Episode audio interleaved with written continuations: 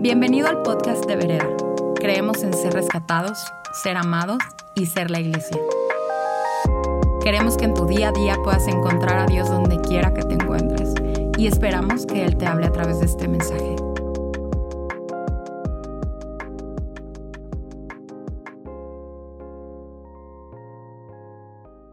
Qué gusto una vez más poder estar juntos celebrando la presencia y la bondad de Dios en medio nuestro, celebrando que Él ha sido fiel cada día de nuestra vida, cada día de esta semana pasada, Dios ha sido fiel en tu vida y en la mía, cada día de esta temporada interesante que hemos estado viviendo, Dios sigue estando en el trono. Qué gusto poder estar contigo compartiendo la palabra de Dios. Seguimos en esta serie que se llama Eclesia, en la cual eh, estamos eh, entendiendo cómo estamos nosotros llamados a establecer una cultura más alta, establecer el reino de Dios en la tierra. Y hemos sido invitados y hemos sido empoderados y hemos sido eh, eh, autorizados por Jesús mismo para nosotros ser los embajadores, los salvaguardas y establecer esta nueva cultura.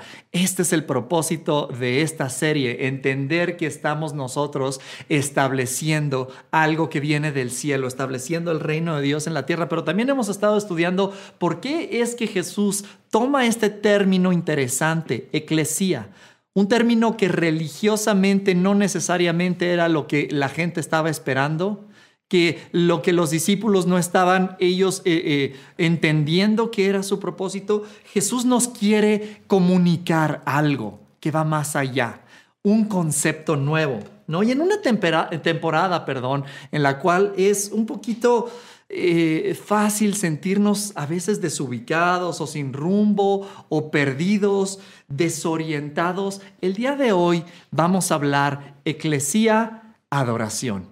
Adoración es uno de los ADNs de eclesía. Adoración es una de las cosas que corre por nuestras venas al nosotros establecer eclesía. Y es fácil a veces, te digo, sentirnos en esta época con tanto cambio, con tanta inestabilidad política, con tanta inestabilidad, este, tú lo sabes, no es ni siquiera necesario... Eh, mencionarlo, pero de repente nos sentimos como perdidos, nos sentimos como sin rumbo. Y yo quiero decirte, la adoración es nuestro antídoto para no sentirnos así. La adoración es nuestro antídoto para no estar perdido o desorientado. Y vamos a ver por qué. vamos a regresar una vez más a Juan 4. Eh, les decía Andrea, ya es como una serie, deberíamos de hacer una serie que se llama Regresamos una vez más al pozo, regresamos una vez más a la historia de la mujer samaritana, vamos una vez más a estar estudiando, solamente quiero leer dos, versículos de esta gran historia que ya hemos estado estudiando últimamente. Y, y, quiero que nos demos cuenta de e, en esta conversación, en este diálogo, cómo Jesús es tan sutil, pero tan lindo, pero tan estratégico eh, eh, para establecer eclesía. Como de una conversación normal, este, totalmente este, circunstancial, él está estableciendo un nuevo patrón para vivir en lo espiritual de una línea de, hey, ¿tienes algo de tomar? De repente desenvuelve el reino de Dios para que nosotros lo establezcamos en esta tierra. Y voy a estar leyendo desde la versión de la pasión, esta es una traducción. Pero eh, eh, cuando, cuando, le dice la mujer, bueno, ustedes dicen que es en Jerusalén, nosotros decimos que es en esta montaña, ¿en dónde es el lugar autorizado para que nosotros adoremos al Señor? Y esto es lo que le contesta Jesús. Créeme, mujer, ha llegado la hora en que no se trata de adorar ni en Jerusalén ni en esta montaña, sino en tu corazón. De aquí en adelante, adorar al Padre no será un hecho de el lugar correcto, sino del corazón correcto. Vamos a ponerle atención aquí a lo que acaba de decir Jesús. De aquí en adelante, las formas, los lugares no son lo importante, sino el corazón con el cual venimos. Me gusta también la versión que dice el mensaje, la adoración correcta es la que venimos sin fachadas, sin máscaras, sin pretensiones, sabiendo quiénes somos y que nos mostramos en necesidad del Padre. Esta es la forma que te aprueba para la adoración de aquí en adelante. No se trata de ir al templo que estaba allá, no se trata de ir al templo que estaba acá, no se trata de las formas. Hemos estado viendo también cómo las formas, las formas cambian constantemente, pero el fondo permanece y esto es lo que le está queriendo decir Jesús a esta mujer. El fondo, el corazón. ¿Y por qué entonces esta adoración es nuestro antídoto para no sentirnos perdidos? Es un principio bíblico eh, que, el que busca haya, ¿es correcto? Está en la Biblia. Y si eso funciona para ti, para mí, ¿cuánto más no funciona para el Padre? El que busca haya. Y dice esta porción de la escritura que el Padre está buscando adoradores que le adoren en espíritu y en verdad. Y el Padre lo que va a buscar, lo va a hallar, obviamente. Si tú te sientes perdido, si tú te sientes sin rumbo, adorar en espíritu y en verdad hace que el Padre te encuentre, te hace ser encontrado por el Padre, te hace ser visto por el Padre. Y nuestras circunstancias cambian cuando somos encontrados por el Padre. Ser encontrado por el Padre es mi bendición. Ser encontrado por el Padre es mi privilegio. Ser encontrado por el Padre es mi beneficio. Ser encontrado por el Padre le da todo el sentido a mi vida. Esta plática es para todos aquellos que en algún punto, a lo mejor de esta temporada o de nuestra vida, o a lo mejor en este día, te has sentido perdido o sin rumbo o ya no encuentras para dónde. ¿Qué crees? adoración en espíritu y en verdad hace que el Padre te encuentre. Ser encontrado por el Padre le da sentido a mi vida en múltiples eh, eh, eh, aspectos. Pero vamos a empezar orando. Señor, te doy tantas gracias porque tu palabra tiene poder, porque tu palabra es verdad y porque el día de hoy podemos estar nosotros parados en el cimiento fuerte que es tu palabra. Gracias Espíritu Santo porque tú nos revelas a Jesús. Gracias Padre porque tú has enviado a esta palabra y la palabra puede entrar en nuestro corazón. Y esta es mi oración el día de hoy, que todos los que estamos escuchando el día de hoy, Jesús sea revelado. Podemos encontrar esperanza para el día de mañana, para el día de pasado mañana. Gracias porque tú eres bueno con nosotros y nos has amado. No dejas de ser fiel. En el nombre de Jesús, amén. Bueno, entonces ser encontrados por el Padre le da sentido a nuestra vida en múltiples aspectos y vamos a estar viendo algunos sentidos que tenemos nosotros y encontramos en nuestra vida cuando somos encontrados por el Padre por medio de la adoración. El Padre está buscando adoradores y si nosotros estamos adorando, somos encontrados por el Padre. Eh, la mujer samaritana es uno de, un gran ejemplo. Esta es una mujer que se sentía rechazada, eh, juzgada, buleada, olvidada. Es una mujer que vivía sola por las circunstancias que había o, malas decisiones que había tomado en su vida. Y por una pregunta honesta acerca de adoración, de repente Jesús se desenvuelve en su vida y es encontrada por Dios, es encontrada por Jesús. ¿no? Y encuentra sentido de su vida y cambia absolutamente todas las circunstancias en su vida. De ser la mujer eh, aislada y de ser la mujer que no hablaba con nadie porque era juzgada, ahora va a toda la aldea y les dice, encontré al Mesías. Encontré a una persona que me ha dicho todo acerca de mí. Vengan, vamos a verlo. Y toda la, la aldea empieza a venir con ella. Increíble, ¿no? En Isaías 43, y vamos a estar saltando un poquito en diferentes historias para ilustrar cómo el ser adoradores en espíritu y en verdad nos hace ser encontrados por el Padre, por lo tanto le da sentido y razón a nuestra vida. Eh, en Isaías 43 dice eh, en el verso 7, cada hombre, mujer, niño y niña a quienes yo he creado, he creado para mi gloria Fuimos creados para darle gloria a Dios. Este es nuestro propósito. Cuando nosotros somos encontrados por el Padre, encontramos una vez nuestro propósito y este es el punto número uno de mi plática. Ser encontrado por el Padre nos da sentido y propósito. Dice en, otra versión, la eh, eh, Reina Valera, a todos los que llevan mi nombre, eso somos tú y yo. Eso somos tú y yo. Yo los he creado, yo los formé y los hice para mi gloria. ¿Sabes? En ese momento en el cual Adán pierde eh, eh, esta conexión con Dios, más que la tragedia del pecado, es la tragedia de haber perdido su propósito. Es la tragedia de haber perdido esa conexión intrínseca con Dios, esa conexión única que tenía con Él. Por lo tanto, la humanidad pierde su propósito y desde ese día hasta el día de hoy, la humanidad está buscando a quién darle gloria.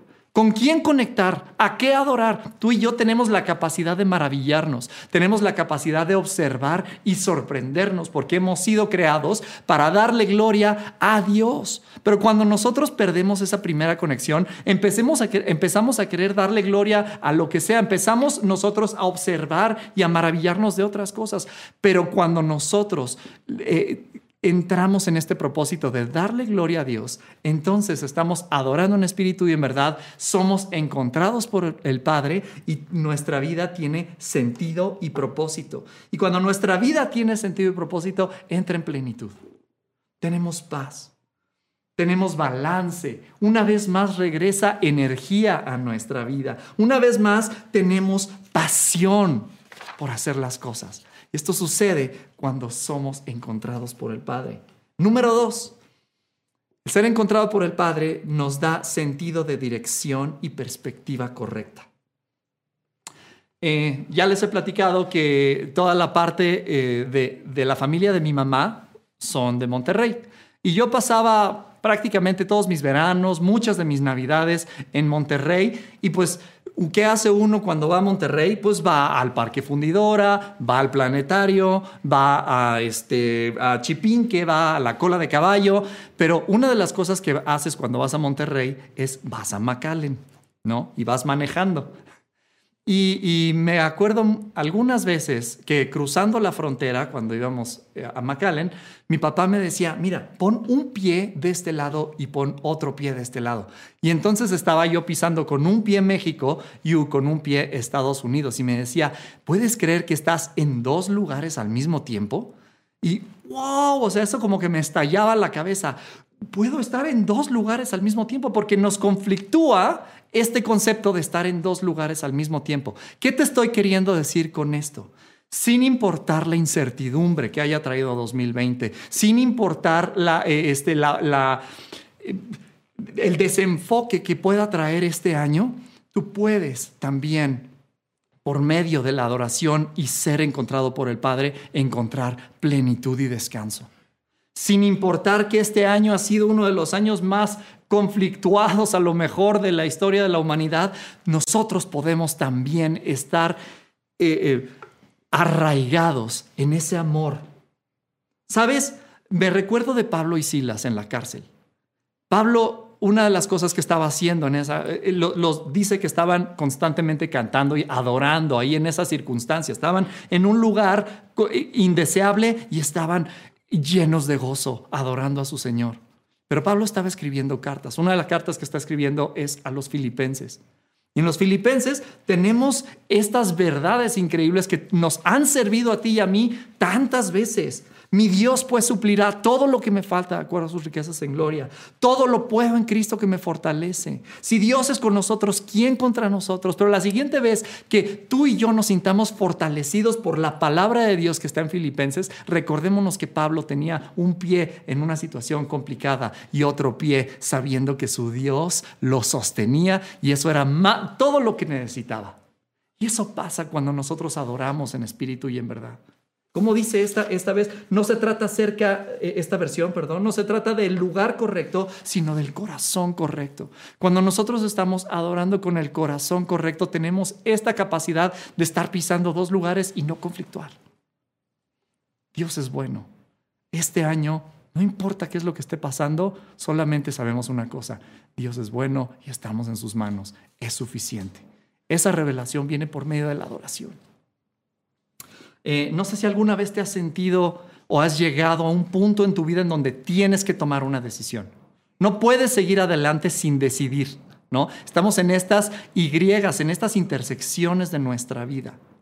Y la adoración es primordial en esos momentos. Me gusta cómo dice Proverbios, el libro de Proverbios dice, eh, la sabiduría clama en las plazas de las, de las ciudades. ¿Sabes qué hay en cada plaza de la ciudad? En cada esquina de una plaza hay una intersección. Y en cada intersección de la vida tenemos nosotros una decisión que tomar. Y en ese lugar la sabiduría levanta su voz y dice, eh, eh, clamen a mí, estoy disponible para ustedes. Y también en el libro de Proverbios dice, el principio de la sabiduría es el temor a Dios. El principio de la sabiduría es el respeto a Dios. El principio de la sabiduría es reconocer a Dios como alguien que yo necesito. Y no estaría fuera de lugar decir, el principio de la sabiduría es adoración a este Dios. El principio de la sabiduría es reconocer, nos, nos, nos encontramos sabiendo que hay un Dios y que ese Dios no soy yo, como decía Dania, ¿se acuerdan?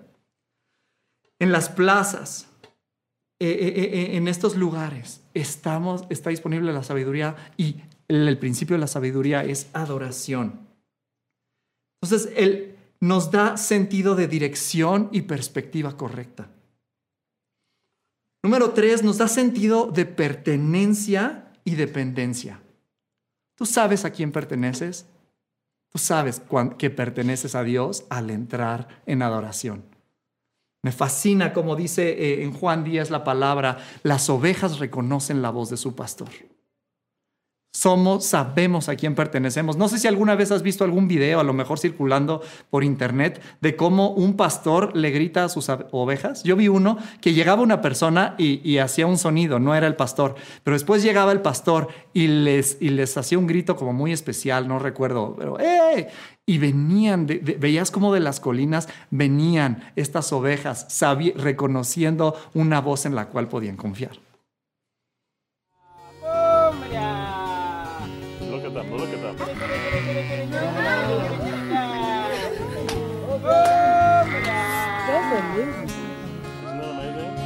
They are coming. Oh my God. Woo! Oh my God. I can't believe it. Oh my God. Two white boys. Oh my God. This is amazing. One more. Pero muchas veces nosotros leemos esto de las ovejas reconocen la voz de su pastor y sentimos a veces más culpabilidad, ¿no? Yo no sé si yo reconozco la voz de mi pastor, no sé realmente si reconozco la voz de Dios. Bueno, empieza por lo siguiente. Dice que Él conoce a todas las ovejas por nombre. Eso te da eh, confianza para acercarte a Él. En otras palabras, no es por lo bueno que tú seas, sino por lo bueno que Él es que puedes confiar en Él. Descansa en Él. Podemos entrar en adoración, en dependencia y pertenencia. Em, no sé si se acuerdan, hace aproximadamente un año en los iPhones cambió el sistema operativo y algún error tuvieron o algún, este, situación en donde cada llamada que te entraba, no te reconocía el, este, quién te estaba hablando, te salía un número random. Y entonces, pues tú no sabías si contestar o no, porque o podía ser tu papá o podía ser el banco, ¿no? Podría ser la tarjeta de crédito que te andaban persiguiendo. Y, y qué horrible es eh, escuchar que alguien te está hablando y no saber quién es. O a lo mejor te ha pasado que estás ahí en, el patio del recreo, no sé qué, y escuchas tu voz, pero ¿quién, me, quién me está hablando? ¿Quién es el que me está hablando? No, no, es, es horrible. Pero el, ser encontrados por nuestro Padre nos da este sentido de pertenencia y de dependencia. Hace un año platicaba con ustedes y muchas de las historias que, que estoy usando ya las hemos revisado. Y conforme estaba yo preparando esta plática y le preguntaba a Dios qué quería que yo compartiera con ustedes, me decía esto, esto, esto. Yo decía, Señor, pero esto ya lo hemos compartido. Y me dijo, ah, ok, entonces ya dominas, ¿no? Yo dije, no, no, por supuesto que no. Bueno, entonces lo podemos revisar otra vez. Pues sí, pero a lo mejor ellos sí dominan. Dice, hazles la misma pregunta. ¿Ya dominas? Entonces podemos revisarlo, ¿no? También. Hace aproximadamente un año estábamos estudiando eh, la historia de Jericó y encontrábamos esta eh, revelación de que eh, la historia de Jericó no es acerca de darle siete vueltas a una ciudad. La historia de Jericó es acerca de la confianza y la dependencia que tenemos de nuestro Dios. Y lo ilustrábamos con la historia del joven rico. Como el joven rico con una mano está queriendo eh, eh, la, la verdad que está encontrando en Jesús y le dice, ¿cómo puedo hacer para seguirte?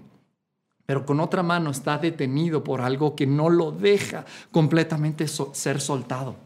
Y Jesús le responde, es muy sencillo, ve, primero cumple con los mandamientos. Uy, bueno, pues eso yo ya lo he hecho desde chiquito. Bueno, ahora lo siguiente es, ve, vende todo lo que tienes y ven y sígueme.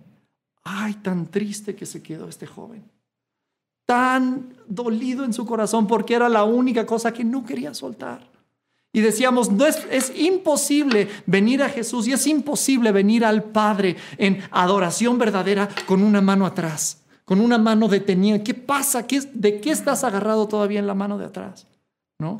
Y Jesús dice esta, esta gran frase, Qué difícil es para los ricos entrar en el reino de Dios. Y esta palabra ricos tiene muy poco que ver con dinero y tiene todo que ver con este concepto que hablábamos la última vez que estuve con ustedes, que es autoprotección. Este dinero que nos trae el sentido de autoprotección, y yo lo diría de esta forma, qué difícil es para los que piensan que no necesitan nada de Dios entrar en el reino de los cielos. Qué difícil es para un autoprotegido entrar en verdadera adoración. Qué difícil es para una persona que está guardando y se está autoprotegiendo el poder acceder al reino de los cielos.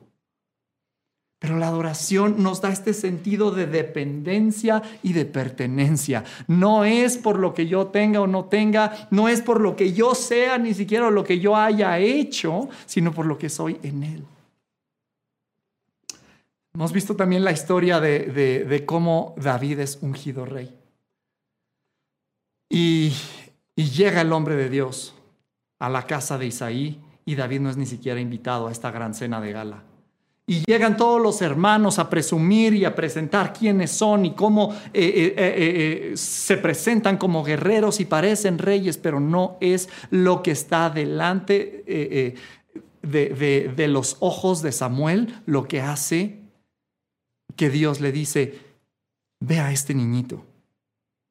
Él es un verdadero adorador. Él, yo lo conozco y Él me conoce. No es por lo que nosotros hayamos hecho, podemos depender de Él completamente. Puedo depender de Dios.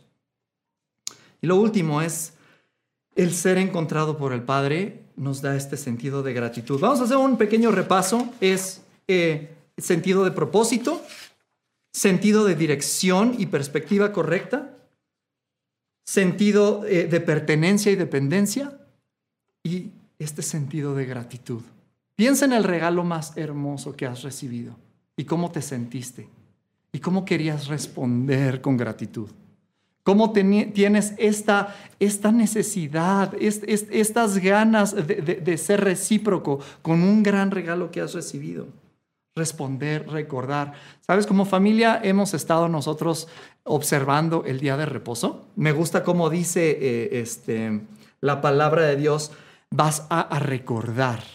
Al término de una semana en donde Dios fue fiel, vas a tomar un tiempo para descansar y recordar que Dios ha sido bueno. Y este es, este es el sentido de gratitud. Cuando hemos recibido algo, queremos responder, queremos, queremos traer algo. En, en segunda de Samuel 24, me encanta cómo David, cuando está preparando la ofrenda que le va a presentar a su Señor, y va a comprar tierra y va a comprar los elementos, y la persona que les está vendiendo le dice, no, tú eres el rey, llévatelo sin costo. Y le dice, me rehuso, me rehuso presentar al Señor un sacrificio que no me cueste nada. Me rehuso presentar al Señor algo que no me haya costado nada.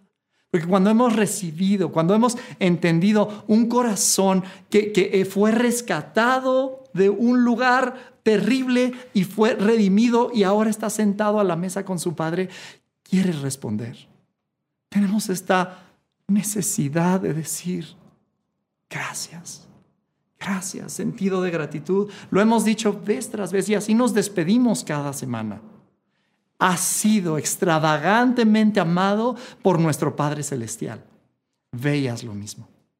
Hay que responder de alguna forma. Veías lo mismo. Van a decir que soy un geek y un nerd y pues la verdad un poco sí. Porque hace poquito compartíamos acerca del 0.142857 y hoy quiero presentarte una pequeña fórmula algebraica eh, para definir adoración. Y yo lo digo R mayúscula por R minúscula es igual a A. Adoración es igual a revelación por respuesta. Tenemos estos dos elementos que producen adoración cuando se juntan, ¿no? Eh, eh, estos, vamos a ponerlo con lo que siempre decimos has sido extravagantemente amado por tu Padre Celestial. Revelación. Eh, un corazón que despierta a una verdad de haber sido amado, de haber sido abrazado, de haber sido levantado, de haber sido rescatado y traído a una casa y ahora pertenece. Es una revelación de un amor. Pero una revelación sin respuesta no es adoración. Tenemos que responder. Y me gusta que este, esta fórmula eh, es, es, una multiplicación, es un producto, porque cualquiera de los dos factores que se está multiplicando cuando es cero, cualquier número multiplicado por cero es igual a cero. Cuando nosotros tenemos una revelación de amor pero no respondemos, la adoración es igual a cero. Cuando nosotros estamos respondiendo y diciendo gratitud, pero no hay una revelación por la cual estamos dando gracias, pues imagínate, yo yendo por la calle nada más diciéndole a todo el mundo, gracias, gracias, gracias, es un y este está loco, ¿no? ¿Qué le pasa? Pero la adoración se genera cuando hay una revelación, un entender el amor de nuestro Dios y responder. Hay una necesidad del corazón de responder a esto. Termino con lo siguiente. Muchos de ustedes y muchos de nosotros nos hemos sentido a veces con dificultad de conectar en adoración, en, esta nueva forma de unirnos en la iglesia. Muchos de, nosotros nos hemos sentido como desconectados. Desconectados, hemos, hemos, estamos acostumbrados eh, en, nuestras reuniones a tener una alabanza vibrante, eh, llena de energía, llena de, pasión, y de repente nos encontramos en, la sala de nuestra casa por medio de un video tratando de adorar, pero al mismo tiempo el perro está ladrando, al mismo tiempo mi hija me está pidiendo una quesadilla, al mismo tiempo se trabó la transmisión y, todos hemos eh, tenido esta, esta dificultad para conectar como antes lo hacíamos, ¿no? Y, aprovecho para darle un aplauso y, todo nuestro respeto y, gloria a Dios por nuestro equipo de alabanza que ha hecho un trabajo magnífico. Yo sé también que es estar de este lado y créeme, es un reto, ¿no? Pero eh, nos, hemos, nos hemos sentido esta, esta dificultad de, conectar. Y este es mi siguiente enunciado. Si Eclesía nos te está enseñando que lo que estamos siendo nosotros llamados a establecer el reino de Dios, y si estamos queriendo despertar a una iglesia que no depende de un edificio, que no depende de reuniones para ser Eclesía, pues de la misma forma, yo creo que podemos despertar a una adoración vibrante, llena de corazón, cuando no hay necesariamente música. Y esta es la verdadera adoración. vamos, la adoración a través de la música es bíblica. Y a ver, vamos a regresar a, reunirnos. nuestra oración es que esto sea cuanto antes. Vamos a seguir teniendo estos momentos pero hay, eh, de, de adoración vibrante. Pero mientras ese tiempo llega, es momento de que nosotros entendamos que cuando las circunstancias son difíciles, también puedo adorar. Cuando no hay música, también puedo adorar. Adoración tiene que ver con cómo hablo y cómo callo, cómo soy con mi papá, cómo soy con mi esposa, cómo soy con mis hijas, cómo soy, cómo somos, refleja una situación del corazón. Estamos demostrando algo. Estamos con todo lo que hacemos demostramos un Dios real que nos mandó a establecer su reino en esta tierra. Tiene poco que ver con música, tiene poco que ver con instrumentos musicales y tiene todo que ver con nuestro corazón que confía en nuestro Padre. Este es nuestro momento. Este es el momento en el cual podemos nosotros adorar con todo lo que somos, sin importar circunstancias. Adoración. Las formas cambian, el fondo es el mismo. El corazón sigue siendo. Te voy a, te voy a repetir lo que le dice Jesús. De aquí en adelante, el adorar al Padre no será un hecho de que si la adoración es con música o sin música. No será un hecho de que sea en domingo todos juntos o sea a través de esta eh, eh, transmisión. Es, se trata de corazón correcto. ¿Y cuál es el corazón correcto? Un corazón que depende, que sabe totalmente, eh, se confiesa en necesidad constante de Dios que esa es la persona que puede entrar fácil al reino de los cielos, como aquel, aquella historia que estamos viendo de Jesús. Este es nuestro momento. Vamos a adorar con todo lo que somos. Vamos ahorita nosotros a responder en adoración y quiero que lo hagamos con todo nuestro ser, pero llegar a un punto en el que la música termine. La vida sigue y la adoración con el corazón correcto sigue. No paremos de adorar cuando para la música. Amén. Esperamos que este mensaje haya aportado mucho a tu vida. Puedes buscarnos en redes sociales como vereda.mx. Gracias por escuchar y te esperamos en nuestros servicios del domingo.